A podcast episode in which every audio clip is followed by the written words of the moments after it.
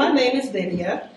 I would like to tell you about what I witnessed when I was in the synagogue on the Sabbath day. There was a man there named Jesus who the Pharisees hated.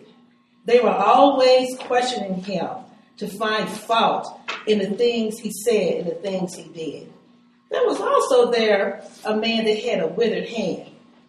He couldn't use it because of the deformity. Informity. I don't know if he was born that way or it happened later on in life. I can imagine how frustrate, frustrating it was to be able to just use one hand, lifting heavy items, just doing everyday chores, dressing yourself. Now the Pharisees questioned Jesus about, about healing on the Sabbath day.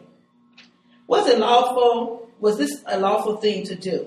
Then Jesus asked them, What man among you having one sheep, and if it fall in a pit on the Sabbath day, would not hold on to it and lift it out?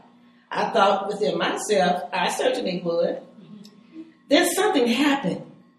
Jesus told the man with the withered hand to stretch it out. And he did. And you know what? It was made whole, just like the other one.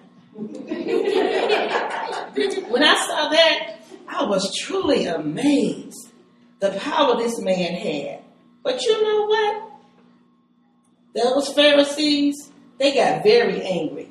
And they went out and they had a secret meeting because I had a friend that told me about it. And the meeting was about killing Jesus. But you know what?